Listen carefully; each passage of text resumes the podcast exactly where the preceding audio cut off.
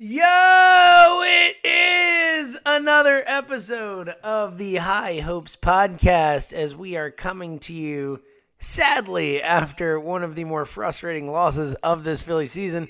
We'll get into that and what's coming up ahead. I'm James Seltzer. With me, as usual, the uh, the young talent himself, Mr. Jack Fritz, the the self proclaimed young talent, Jack Fritz. Fritzy, what's up, buddy? You're right. No one else thinks that. Only myself. I'm it's completely in, in love with myself. Um, it's been, tell you what, just about a, a horrible weekend of Phillies baseball. Uh, it was a bad it was a bad Pivetta day, which I, I didn't appreciate the the Pivetta day, but we're not going to talk about the Pivetta day. Uh, that that was erased from our memories. No one remembers the Nick Pivetta bad start because um, everyone was focused on other things, of course. But then today happened, and I I I cannot proclaim how much I hate Hector Neris and and how little I trust that guy in any big situation ever. I cannot stand him. I want him gone. I want Zach Britton to be our closer in about two months, or get Seranthony Dominguez's ass up here because he is crushing it at AAA. I, I, I, I am not enjoying the Hector Neris experience at all. Don't get on Jack's bad side, folks. He will just dismiss you immediately.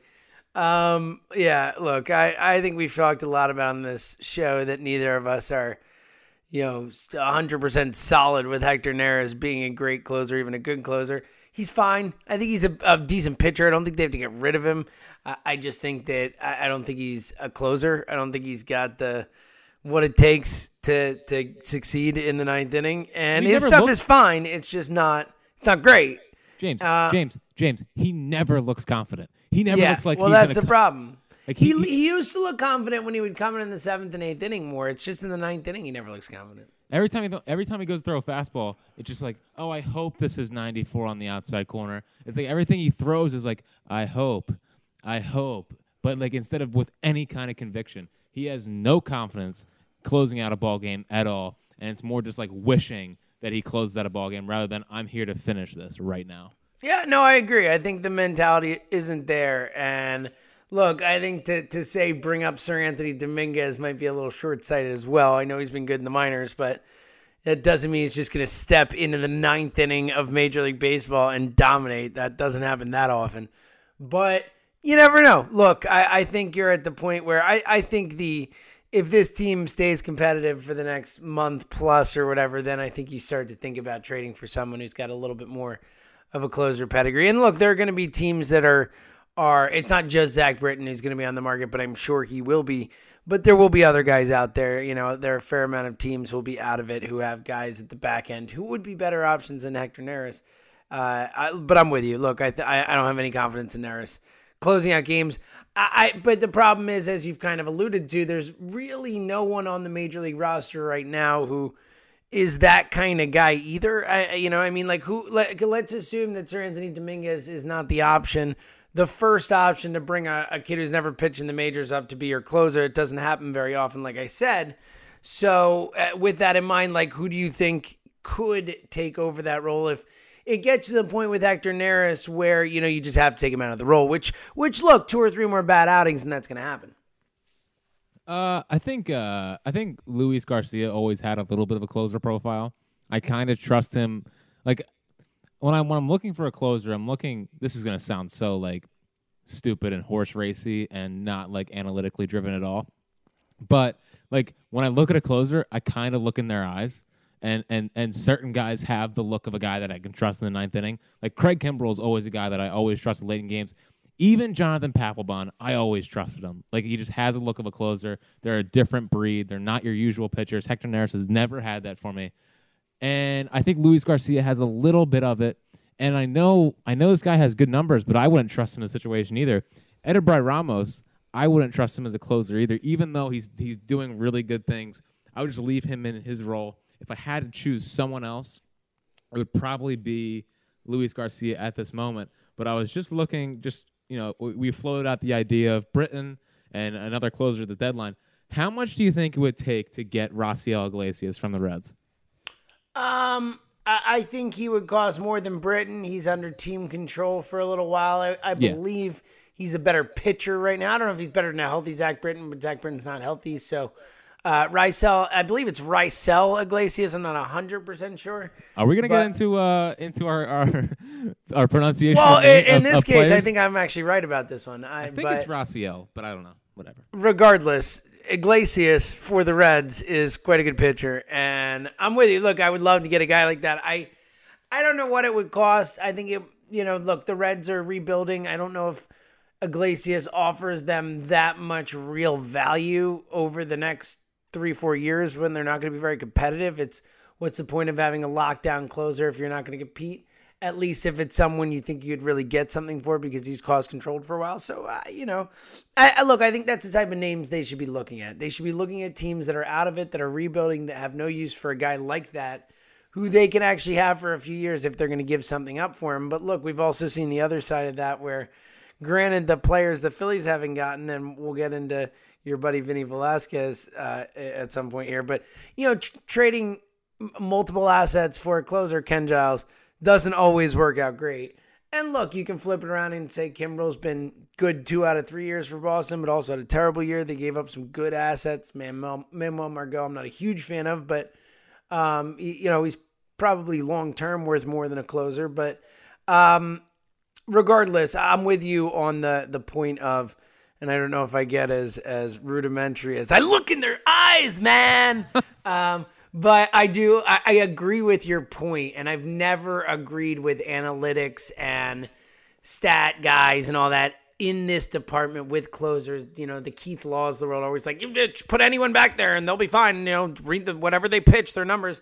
And it's not like that. Like you need you need a you need a certain a certain mentality to be that guy in the ninth inning. There's a certain like living on the edge kind of vibe that those guys have that you know they want to be out there at the end of games they want to be the guy to close it out you need that mentality and i totally agree with you that you don't see that at all from Hector Neris. You see a lot more deer and headlights look in close games in the ninth. And Grant is a guy who got the save on Saturday, but even on Saturday it was a kind of a high wire act, and you know needs the uh, the pickoff uh, play and all that stuff. But um, back to kind of what else we saw. I think we could both agree that Hector Neris is not the long term answer in that spot, and I think Tommy Hunter, veteran guy, you know, probably the best pitcher in the bullpen, theoretically could do the job, but has never really play, uh, closed too much in his career, but has- has a few saves on his resume. But I'm with you. I think more likely than not, the guy who will be the long term answer, or at least the answer for the second portion of the season, isn't on the roster at the moment. But looking at the the rest of the weekend is kind of a a barometer mark. You know, you lose two or three of the Nationals. That Sunday game could have gone either way. Arrieta pitches great, look good again. Pivetta, like you said, we're willing to give Pivetta a uh, a missed start off type of thing. He, he didn't even start. I don't know what happened. I'll I'll roll with that. I was I- praying. I, do think I'm intrigued to see how he pitches against the Giants, a team that's played much better than I expected and in a bounce back kind of spot. But look, the guy in the middle, you mentioned it, and the the, the only pitcher who actually got a win for the Phillies this weekend somehow, some way, Vincent Velasquez, five innings, only one hit, does allow four walks in there, but the one whip is better than normal for him. Looked a little more relaxed out there, but it, I'm assuming it does nothing to change your mind on Vincent Velasquez. Uh, I mean, not totally. It's just that he, he he's now become dependent on he needs to get his, his off speed working early, and that's what happened Saturday in his start. He flashed a really really nice uh, spiked curveball, which I don't think his his other curveballs have been spiked. Uh, I think his curveball that I've been ripped that I've been ripping for the last two years as not really an above average pitch uh, has been more just a, a, a typical curveball. He did flash a spiked curveball on Saturday, which I'm mildly intrigued by because it did have a harder bite to it. I know I know Pivetta's been messing around with the spiked curveball, and I wonder if they learned this from Arrieta because I think Arrieta came over with a spiked curveball. Um, if, if Velasquez can get a little bit harder dip on that, I'm all in. But um, it's still he's still a two pitch pitcher. I don't trust the changeup yet unless he starts splitting it. Um, and still and like his fastball his fastball location was a little bit better, but again, I mean it's so much little factors that have to go into a good Vince Velasquez start. It's the it's the off speed, good feel for it early in games, and good fastball location. When he doesn't have any of that, he's still he's still crappy. So like it's it's just so hit or miss. I don't know what what, what Vince Velasquez I'm gonna get. Uh, but it feels like it's one good start mixed in maybe once a month or once every four starts. Yeah, I, I, feel the same way. I'm still far from ready to to give that guy any sort of benefit of the doubt. Someone I will give the benefit of the doubt to. I, I will. Uh, I will say I was wrong. Uh, in the past, we've discussed Aaron Nola, and I've for a while now saying he's a legit ace, but he's an ace. He's he's a number one pitcher. I didn't think that his ceiling was quite that high, and I'm surprised that he's already reaching it. What have you seen from Nola this year that makes you believe he's taken that leap? Well, it's a changeup. It all it all comes down to the changeup. He's throwing it more. It's a legit weapon now that he can use when it's a two-one count instead of throwing a fastball. He can just throw that changeup in there, and it's the pitch tunneling. He is uh, he is he is starting balls in, in, in certain areas that are starting in the strike zone and then going out of the strike zone. Um, he is starting fastballs on the outside, or he's he's hitting the outside corner with his fastball and then once hitters see that and you see they see him painting that over and over again, then he can start to uh, extend the zone and he's throwing like 92 just a little bit further outside the zone and guys have to swing at that because he's been hitting the outside corner all day. The, the hitters have to adjust to him. Um, it's the it's the impeccable location. His curveball is the second most accurate curveball in the entire uh, game, besides uh, behind Corey Kluber, which I think is super impressive. Uh, it's been it's been a it's been a borderline elite pitch ever since, since he's gotten into the league. But really, what has raised him to this next level is the changeup. Uh, the changeup is that third pitch that that moves a different way than every other pitch. It kind of moves like his like his fastball, but it's it's uh, 12 miles an hour less, so hitters just don't know what's coming. He is he is just nibbling the corners, and then as soon as he's getting those calls in the corners, he's extending the zone just a little bit more. I know it was against the Marlins this week, but he was hitting 96, which none of us ever saw coming out. Uh, his his ceiling has certainly been raised. Like it, you can't really argue against him being a top 10 pitcher in the game right now. Yeah, I, I think top 15 for sure, top 10. It could get into some some you know kind of some people prefer some some guys over other guys one way or another it's kind of a, a close call but i think top 15 you can say without a shadow of a doubt and probably you know you could make the argument top 10 it's really it's been a shock it's been very impressive especially considering you know what you know everyone expected him to be for him to develop kind of into what he is now but do it so quickly you know he got up to the majors quickly he's still so young it's really been impressive. He's such a smart pitcher as well. Another guy, let's flip over the offensive side of the ball as a guy who I'm not saying I'm wrong about. You're like doing victory laps a month into the season, but Maikel Franco has played better, had a really nice series in Washington, a pair of home runs, leading the team in that department. An 856 OPS, which is good. You know, it's very good, especially for him. The, the batting average up to 283. Not quite enough walks in there still. The OP, uh, OBP at 321 is certainly great for him, but not great overall. But um, what have you seen out of Franco that makes you think that that's allowed? And it's it's also just partially that that's your personality, and you will jump on the opportunity to gloat at any opportunity. But what makes you think that this is something that's actually going to continue over the course of the season? Because as I've said to you many times, I'm not back on Maikel Franco Island with you and Joe Giglio and all the other Franco sycophants until I see it for a full season for longer than that. Like I, he's he's burned us too many times. What makes you believe this is going to continue? Hold on, let me just finish uh, lighting the cigar that I just that I just. That's what I'm saying, man. Jeez. Listen, man. I don't know. I don't know. I don't know why you hate fun so much, but. what is? Yes, I hate fun. That's a very good call. like you're you're just so you're so mad that you're so wrong about Maikel that you can't even let can't even let me and Angelina and Joe Giglio have a little bit of fun without trying to poo poo it. Um, I think it's this is gonna sound so uh, like analytically driven, but it, it, does come down, I think, to me the launch angle. Um, whereas last year it was he he was hitting balls relatively hard. I mean, we talked about the exit velocity all off season, but they were just on the ground. Like he was just smoking balls into the ground. Now those are turning into into fly balls, and and that has coincided with the spike in home runs and the RBIs. But that's not the only thing. His his I think it was what second or third inning hit off of off of Yeah, Max the Scherzer. single off Scherzer was an impressive at bat. Like you just like honestly, when he whenever he was got two strikes on him, it was like, well, this at bat's over. Like because he has no he had no chance in, in two strike counts, and that's kind of where I'm at with Jorge Alfaro, where it's like two strikes is on him. Guess what? Here comes the strikeout. Um, Franco, it seems like he's he's being more selective. He's kind of just spitting on balls on the outside of the plate. Now I know he he did get a hit on a ball outside the, or on the other side of the plate, um, but for the most part, he's looking middle in and just and looking to pounce on those pitches and just spitting on the other stuff. Um, and that's important. It feels like he actually has an approach this year than than than, than in years past. I'm not gonna say I fully fully trust him because of the OBP and and that kind of stuff.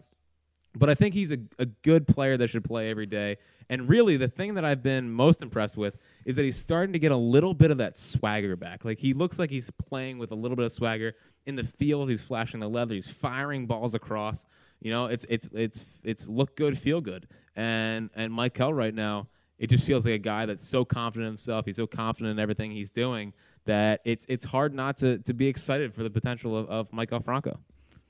Yeah, look, uh, I, I, he's definitely been great in the field. I, I I definitely noticed him whipping the ball across the field. Played good defense, been in the right positions, and and he's hit the ball well so far. Again, you know the 283 average is nice to see. I think you hit on the point that I need to see that OBP go higher, especially for a guy like him to really start to buy into the approach being you know something that that can continue long term. But you know, I, I I agree with your points about exit velocity and the launch angle, and that's all you know the stuff you want to hear. And and he's had as good a start as you could hope for. So you know, I'm not poo pooing on the potential. I'm just saying that we're a month into the season, and that's far too small a sample size based on this guy's history for me to believe that it's going to continue. But look, again, you you you have to be happy with what you're seeing so far from him, and. Um, I, I, did. I thought that at bat against Scherzer was really impressive at bat, and was definitely not the type of bat you would see from him, you know, in years past. You just hope he doesn't revert because we've seen him go through streaks and and then revert. Still, uh, you know, still opening up at times, uh, hitting to Yeah.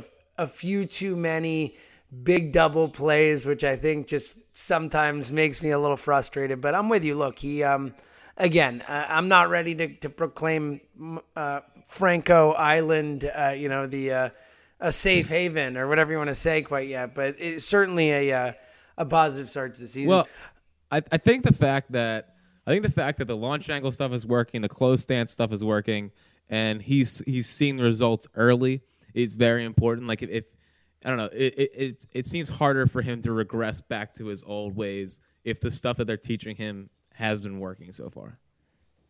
Yeah, and I think that's fair. I think that's a fair point that you know you would think so, and I think that Mallee has made a difference for him. I think um, you know having a new kind of sheriff in town from that perspective. And look, we all knew that that that Franco's relationship with Pete Mackanin wasn't good, and and that McCannon didn't know how to handle him, didn't know how to motivate him, didn't know how to keep him engaged. So you know, I, I think, look, uh, you, they're, they're all positive signs. You hope that the, there are things that can continue, and he's been really good so far for them, and they've needed him because they really have struggled outside of the, you know, the four guys we always talk about, or the three other guys we always talk about, him being that fourth guy. Odubel Herrera, again, we still have to, to comment on 36 straight games on base. That dude is just so freaking good. I know everyone hates him, but uh, but we love him here at Dios Podcast. Yeah, I mean, well, it was 35. Today was 35 straight. So let's, I thought it was 36 today. It's 35? yeah, 30, 30, 36 will be tomorrow. That's what Okay. that's tomorrow. Okay. Um, no, I mean every day in and out, he is he is providing good defense, getting on base, hitting the ball hard. He was three for four today, when two of those hits were doubles off of Max Scherzer, and and still and still people want to run him out of town. It's just like, what is so hard about love? Like I don't I don't know. I think he's just a good player. I don't want to harp on the whole thing like we did last week, but like just I, I I hope people are beginning to appreciate the stuff that Odubel brings to the brings to the dish every single time he goes out there. And even recently in center field, I've noticed quicker to routes and stuff, and he's only getting better out there. The guy's 26 years old. He's batting in the 330s with like a 400 OBP. And I, it's just it, you'll, you'll you don't hear a peep about that until he does something stupid or a double. He is. uh, this is this is a take. Uh, I'm sorry, but this is this is this is the truth. He is the modern version of Manny Ramirez in the sense of in the sense of it's just Manny being Manny, and you live with the good, which is obviously the third best right-handed hitter of a generation. Um, Yeah, not- I, I get the take. It's he's like Manny light, light, light on both ends. He's not nearly as boneheaded as Manny was. He's not nearly as lackadaisical as Manny was. It's just amplified in this city, especially like we've talked about, because because he was really the only guy worth caring about on the team for three years. But um, I, I get the comparison. I think is a, a loose comparison makes sense. Like you said there, though, like you know. Herrera is a terrific, terrific, terrific player. He is not Manny Ramirez. He will never be Manny Ramirez. I'm just he, talking- he doesn't have that ceiling as no, a Manny Ramirez. I'm just talking about Manny being Manny. I get it.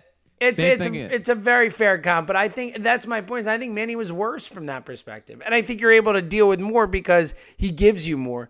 But I, think Manny was even worse from a Manny being Manny perspective Now- than than Herrera being Herrera. Now I never I, I was you know I was young in 04 or during Manny's heyday.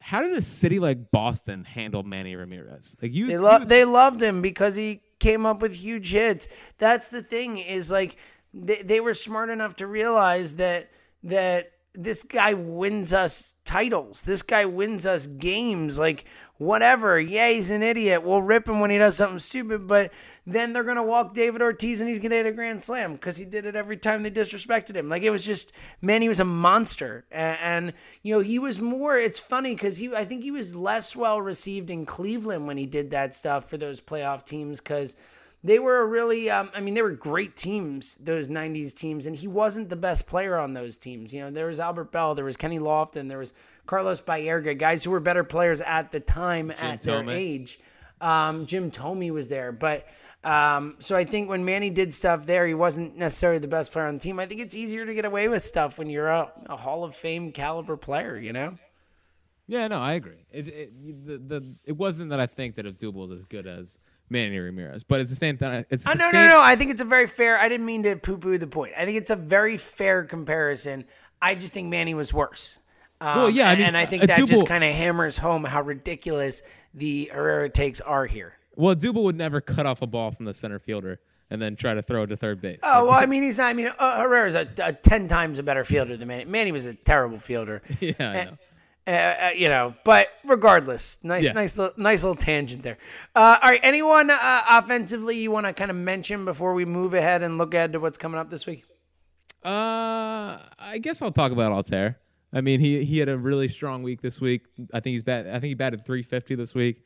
Uh, not a great series down in Washington, um, but getting him going. I mean, I mean, Nick Williams has sat 12 out of the last 15 games. I don't think they're remotely interested in making Nick Williams a part of this team. I think they I think they they realize that the highest upside of the offense is having Altherr in right field, a doable in center, and in left field.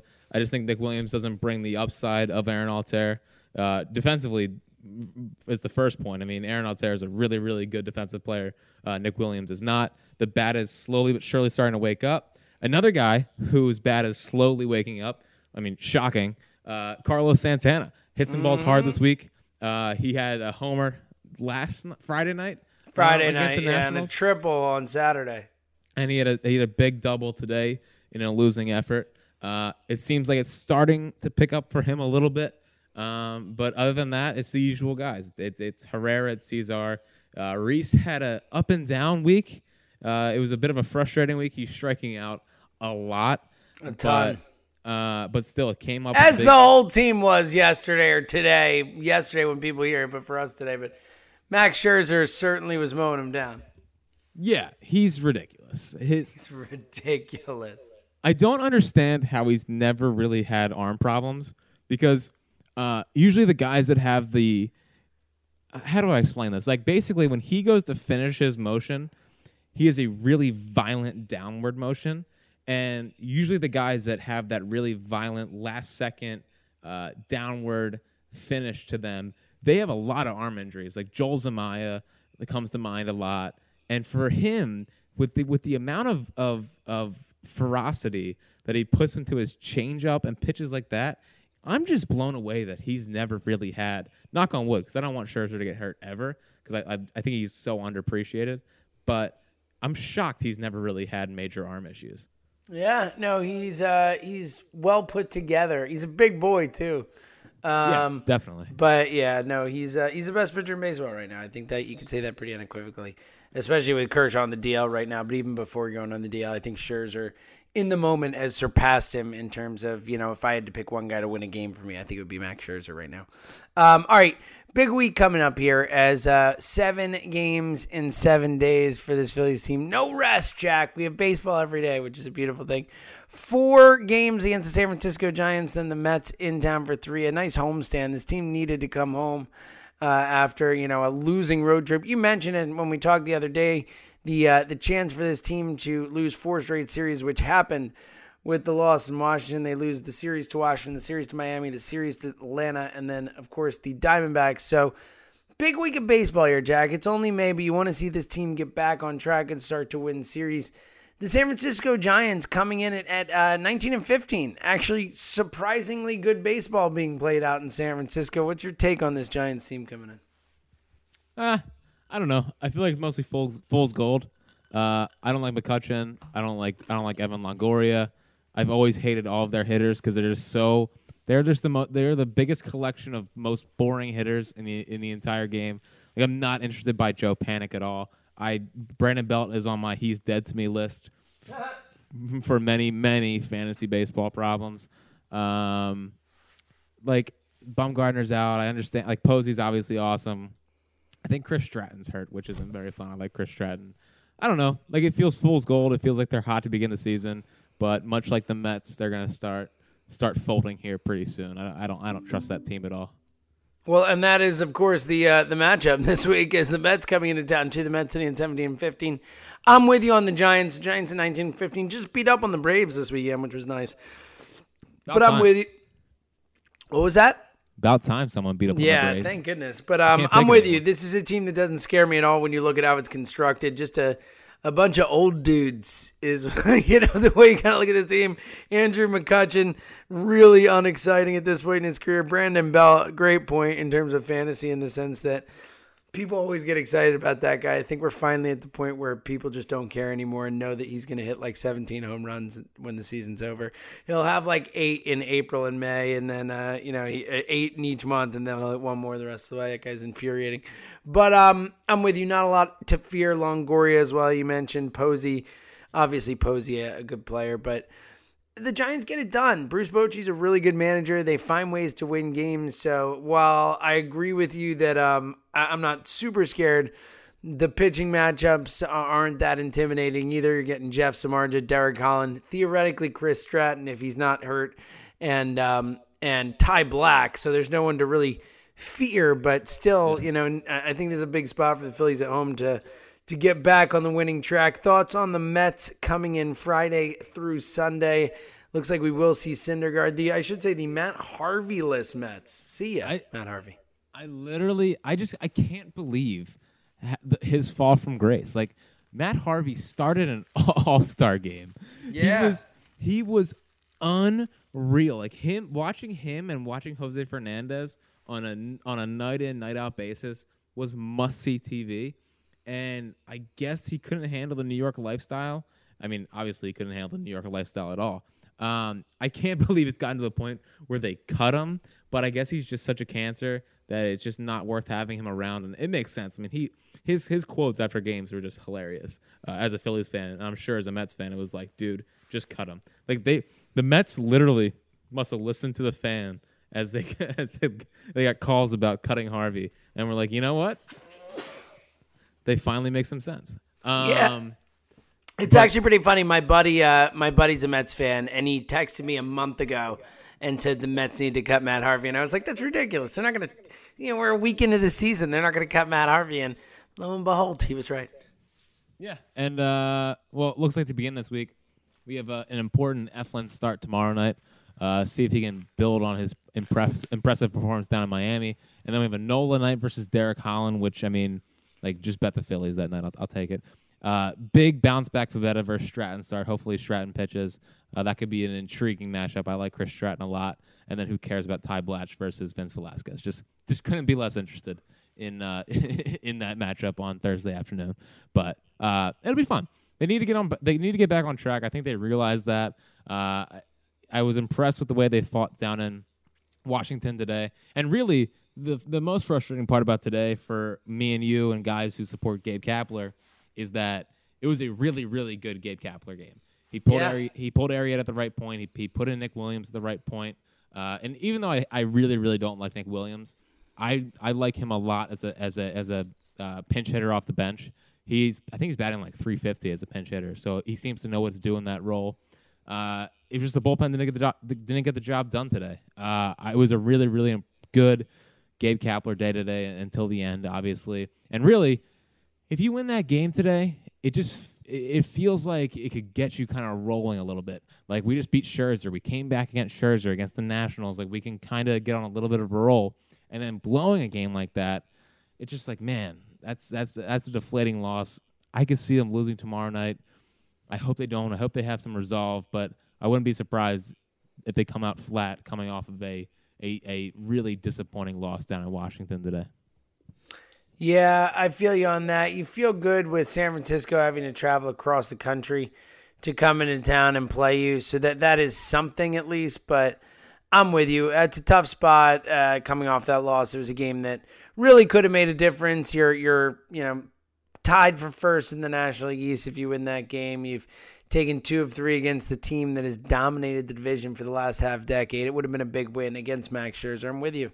Uh, and it's also a shame, too, though, because I agree Kapler made all the right calls, but a shame that the game played out the way it did, that he did have to burn Arrieta after only 75 pitches. The way he was pitching, it really felt like he could have kept rolling for at least a couple more innings at the pitch count he was at. He was really efficient with his pitches. Um, so I thought that was a bummer too because it was absolutely the right move. It bore out. They, you know, Williams hits an RBI single. They end up getting three runs that inning. It was the right move. It's just a shame that kind of luck didn't bounce that way, if you know what I mean, where you could have gotten a couple more innings out of Arrieta potentially and and not had to worry so much about you know, g- giving up runs with Tommy Hunter at a, a not a perfect outing like usual. Uh, you know, um, Adam Morgan struggled a bit, and, and they end up giving up a couple runs and putting Hector Neris in a spot where he can walk in the tying run and then blow it. So uh, uh, Yeah. either way, it's certainly a very frustrating loss. I think you could argue that, um, you know, other than opening day, this might be uh, the most frustrating loss of the season to date. So Yeah, and and I and I, I don't want to lament the loss too much because it's 162 games, but uh, I do want to talk about for one second. I know you like you want to go to bed, but I don't really care because I want to talk so about. So want to go to bed, but go ahead. yeah, I don't. I. I, honestly, I, I really don't care at all. Um, you don't care about anything. We get it. I thought Arrieta had a really, uh, really good bounce back performance after the Miami game earlier in the week. Uh, he, he had really, really strong fastball location, and that kind of sets up everything else for him. And he's finally locating his off speed much better. He was throwing a little slider. It was either a slider or a cutter that was cutting really, really hard into left-handed hitters. They couldn't really figure it out all day. I think what we're what we'll learn with Arrieta, much like we learned with Vince Velasquez, is it it comes down to fastball location for him.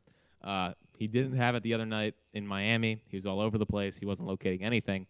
Today he had it. He he looked good. It was a really really. I, I needed that start to kind of qualm some of my some of my Jake Arrieta fears.